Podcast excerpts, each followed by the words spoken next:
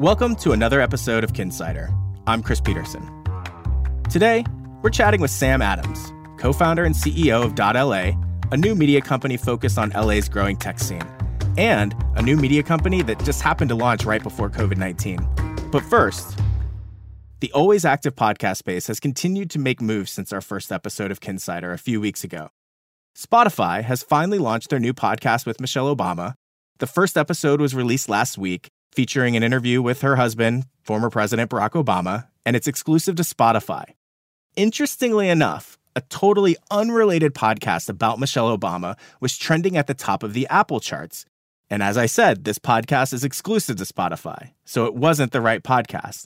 This shows that Spotify was successful at letting people know about the new podcast coming out, but people just opened the podcast app on their iPhones expecting to find it they found something totally different that wasn't the right podcast.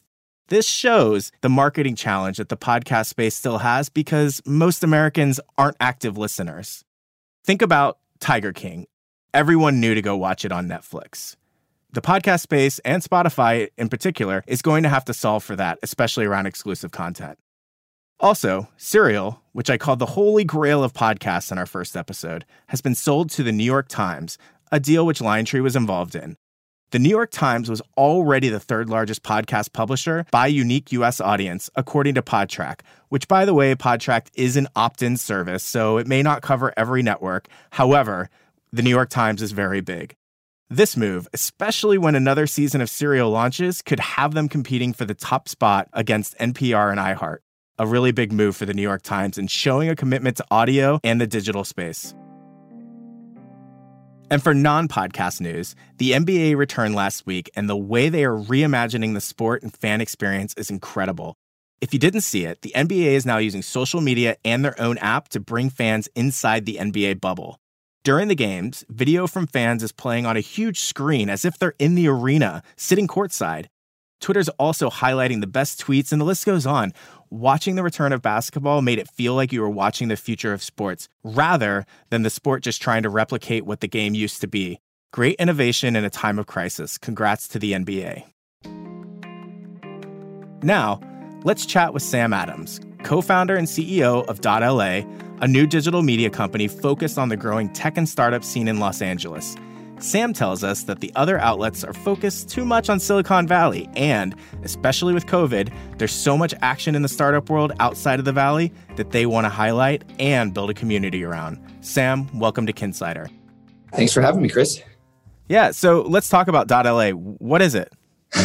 uh, yeah, so .la is a new uh, news and media outlet that is, um, you know, focused specifically on the Los Angeles tech and startup community you know, over the past couple of years, LA has really become a great hub for uh, tech and, and innovation more generally, but there's not really much coverage of it because you know the TechCrunches and the Recodes of the world mainly focus on companies that are based in Silicon Valley and the Bay Area, and local media like the LA Times are not really equipped to tell this story.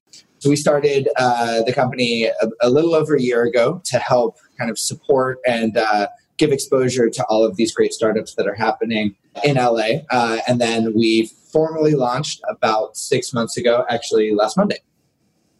That's great. So essentially, I mean, you know, for so long, everyone has only thought of Silicon Valley and then also maybe Seattle as places of, of tech startups. But that's definitely changed over the last decade. And you guys are filling a gap of, you know, just a lack of media coverage on the space and, and the startups maybe that are doing it in Los Angeles versus, you know, the traditional going, getting an office in Palo Alto and mm-hmm. uh, bootstrapping it in Silicon Valley.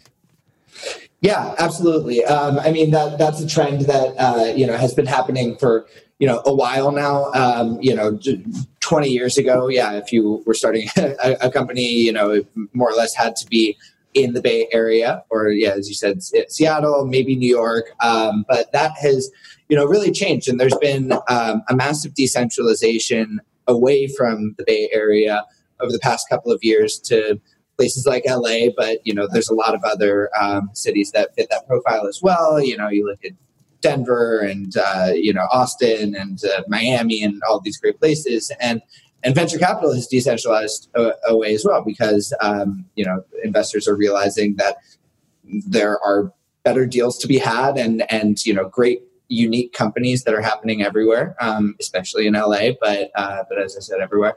And so yeah, there's been this decentralization in companies and in investors, but media hasn't really followed suit.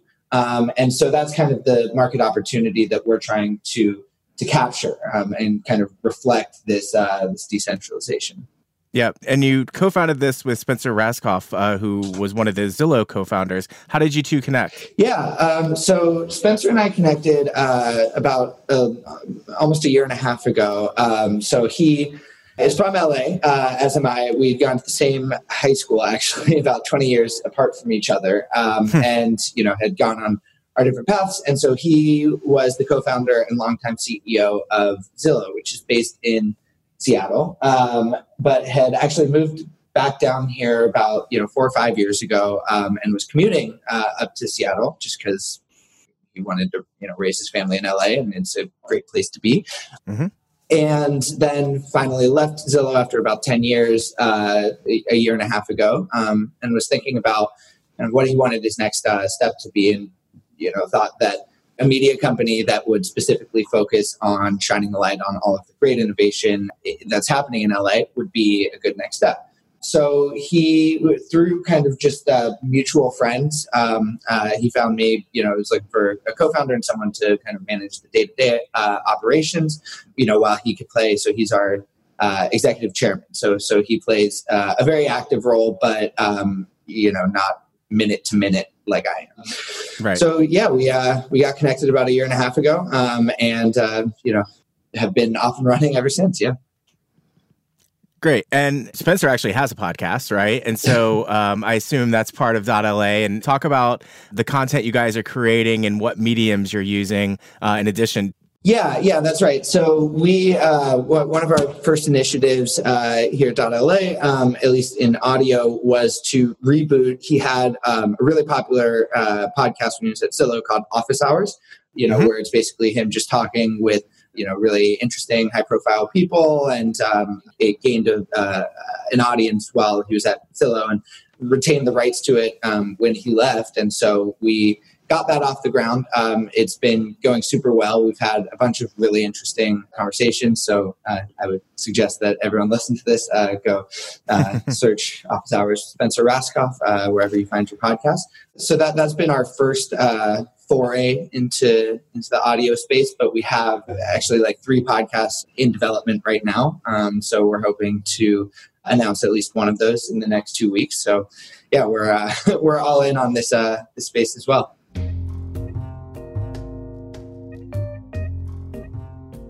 What about, um, I believe, you know, when you guys first announced live events, uh, we're going to be a big part of this. And especially now, you know, you guys started a company, right? Uh, well, at least, you know, a couple months before COVID, but I guess you've existed now more in a COVID pandemic world.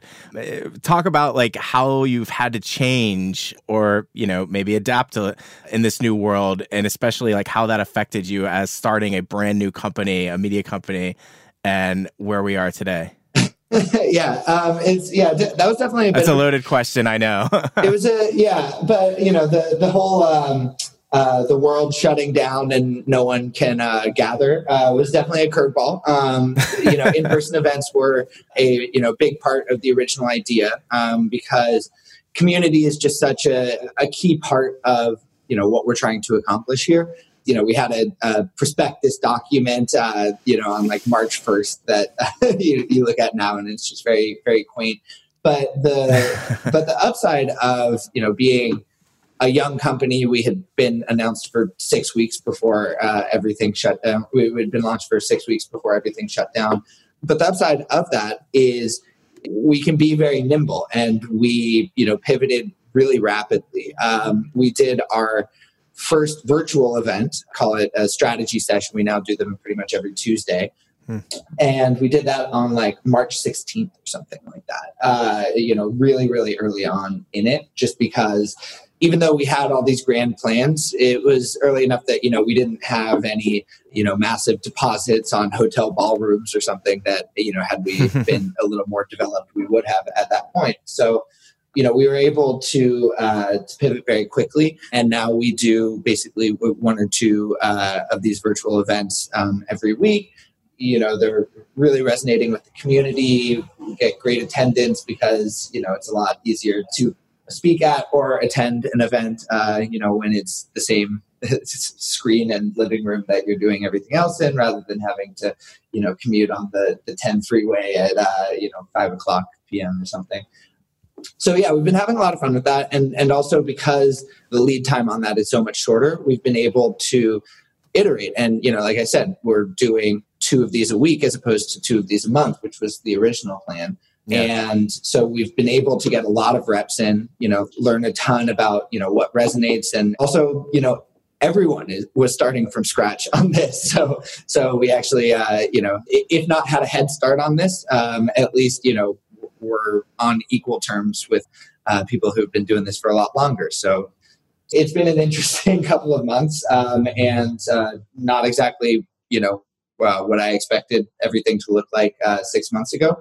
But, um, you know, we have a great team uh, and everyone has been, you know, able to, you know, move quickly and do great stuff under strange circumstances. So I'm really grateful for that. Yeah, you know, you make a really interesting point that had you been further down the road, you might have been in a lot worse position because you guys weren't necessarily tied up into, you know, events that were already planned. You were able to move more quickly. And then you're totally right going to a virtual event uh, when you're trying to build a community, especially in your position, is probably a lot more successful versus saying, "Yeah, you got to come to this, you know, happy hour or this ballroom or whatever, and clear out a day or a night for it." So that's that's a really interesting perspective and the right one, I think.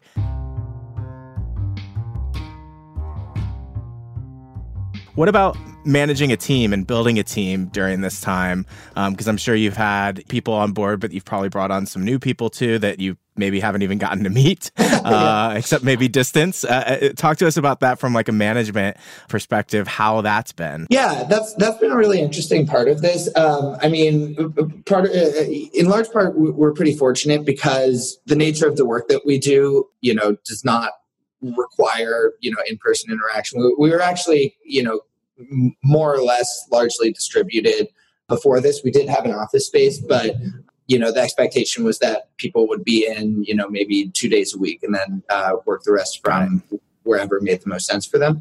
So you know we already had that in our dna it, it's definitely been an interesting challenge to kind of culture build and team build in um, scenarios when you're you're not getting kind of spontaneous interactions with each other, which I think is a big part of kind of getting to know each other and you know giving each other the, the benefit of the doubt, um, or you know, and assuming good intentions and things like that.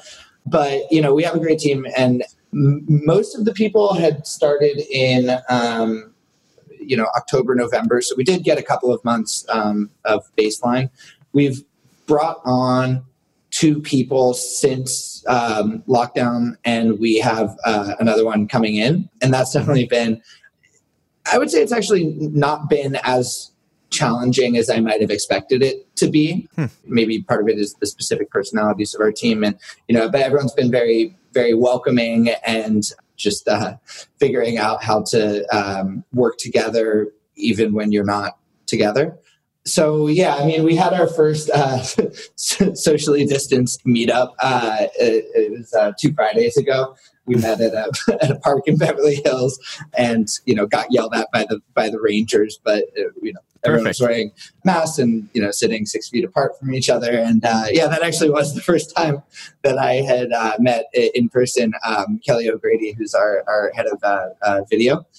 Mm so yeah, yeah, that was that was pretty funny. But um, yeah, all, all, all told, I, I think that it's not been quite as challenging as I might have expected it to be, but definitely not ideal. Like I, I like to see the people I work with, so Um, of course. Well, and that really goes back to, you know, uh, being nimble and, and the state you guys are in. It is a benefit, again, to you, you know, compare that to other companies that uh, are in the office every day and work from home is not a part of their culture. That's a much bigger growing pain for them right now uh, than it would be for you guys, I guess. But to take a step back and maybe a wider view, not just on .la, um, since you guys are covering the startup space um, and, and the tech scene in LA, are there any trends that you're starting to see come out of this that maybe surprised you or that you think will be more impactful moving forward now that this is four, five, six, who knows how many months we're going to have of yeah. this? You know, w- what are you seeing on your side and what have you guys been covering? Yeah, absolutely. I mean, I think the question that everyone's trying to figure out is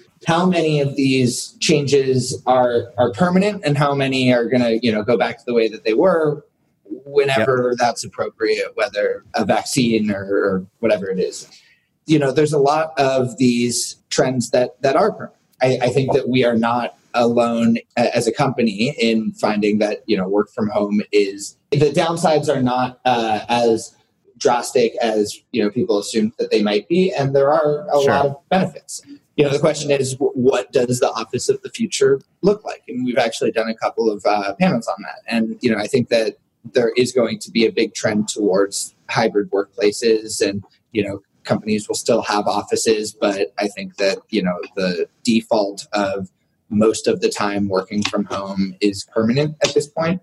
Mm-hmm. Um, so from a, a, funding perspective, I think that there's a lot of money floating around actually, and and I would say that you know investment has not been down by as much as you know you might expect. Um, I, mean, I, mean, even in the public equities market, uh, the, you know we haven't quite had the drastic hit that you would expect, and I sure. personally think may still be coming.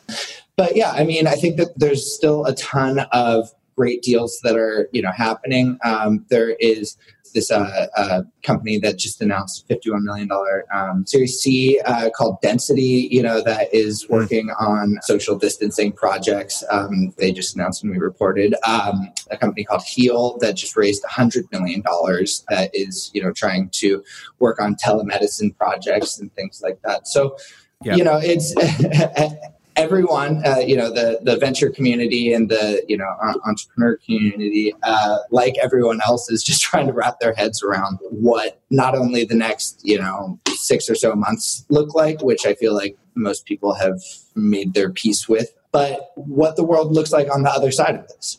Yep. You know, there's going to be a lot of great companies that are going to be built that will build that future. So everyone's just trying to figure out who they are. Yeah, that's right. And on a recent episode, we we were talking about how half of the Fortune 500 companies started in or around a crisis or a down market, right. and specifically about Dixie Cup, how it became a household name uh, after the um, Spanish flu. Oh, interesting! I didn't know that. I'll, I'll have to yeah have to listen to the episode find out more. Exactly. So to to get towards the end here, you know, you mentioned earlier about Silicon Valley, you know, um, the tech scene and startup scene has moved away from that. Do you think that this pandemic will accelerate that even further? Yeah, I, I, think absolutely, and and that's kind of the main theme of the past four months. It's you know the COVID crisis has just accelerated a ton of trends that were already happening, and yeah, yeah I, I think that some people overstate that and some people understate it. You know, you see stories about like a Facebook engineer is going to, you know, get a mansion in Boise, Idaho for, you know, fraction right. what they're paying, and then they'll just do that. I, I think that that kind of thing is a little uh, overstated, but yeah, certainly going to places that for the sake of that place itself, um, as opposed, you know, since we're all living in Zoom anyway. And so I think that right. a lot of the people moving elsewhere, and especially to LA, I think that that is certainly the case. Uh, I know that you know you're based in New York. I'm curious about what's going to happen to New York in the next couple of months. I, I, lived there for several years. We actually just hired someone who was like, "Yeah, I don't want to be in New York. It's yeah. yeah, I'm not to get on." I think that that will definitely bear out a, a little bit more. And then the other thing is, you know, what exactly does it mean to for a company to be based somewhere anymore? I mean, right? Yeah. Since everyone's remote and you know you can more or less do that from anywhere. Um, I guess a company is based where the CEO sleeps most of their nights or something. but uh, other than that, it's like becoming more and more ambiguous, and so we're uh, you know we're we're trying to uh, you know put our finger on that uh, as well. Yeah, definitely. The New York thing, I'm curious to see how that works out as well. You know, I just can't imagine a world, at least till there's a vaccine, where you know these these huge skyscrapers are able to even handle the logistics of getting people in and out of the office, mm. right? Like when you think about just elevators and how backed up they can be on a daily basis during you know rush hours. How do you do that and still socially distance? It's going to be pretty interesting to to see how that unfolds. Absolutely. Cool. Well, Sam, I do appreciate you uh, joining us on Kinsider, and we'll uh, share all the links to .la and, and the podcast that you guys have as well. So thanks for joining. Wonderful. Thank you so much, Chris. Thanks for listening to this episode of Kinsider. If you like this episode, please hit subscribe or follow wherever you're listening to podcasts. If there's an option to leave a review, that'd be great. For Kindred Media, I'm Chris Peterson. Talk to you next time.